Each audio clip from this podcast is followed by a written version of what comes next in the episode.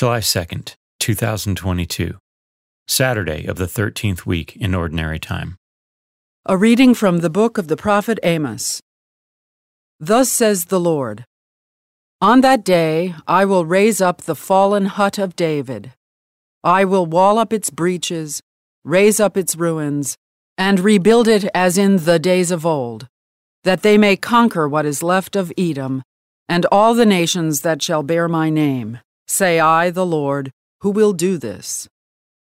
Yes, days are coming, says the Lord, when the plowman shall overtake the reaper, and the vintager him who sows the seed.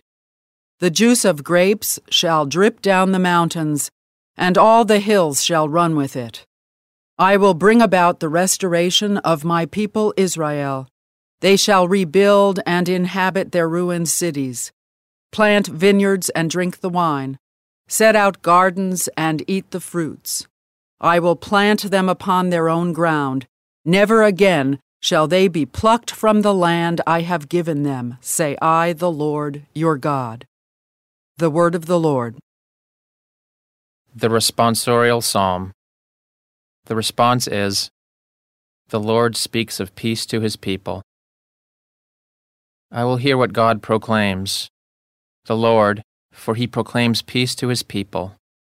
Near indeed is his salvation to those who fear him.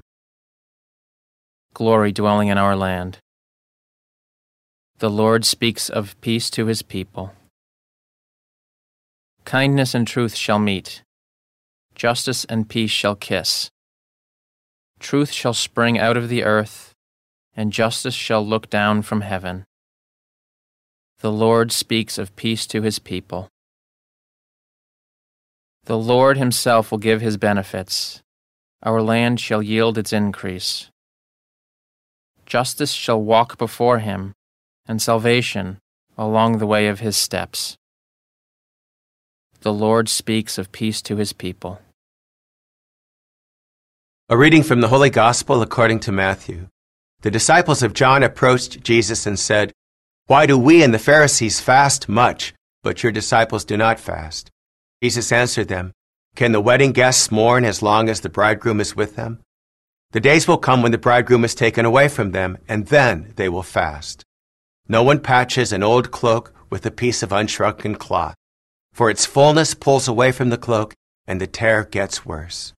People do not put new wine into old wineskins. Otherwise, the skins burst, the wine spills out, and the skins are ruined. Rather, they pour new wine into fresh wineskins, and both are preserved. The Gospel of the Lord.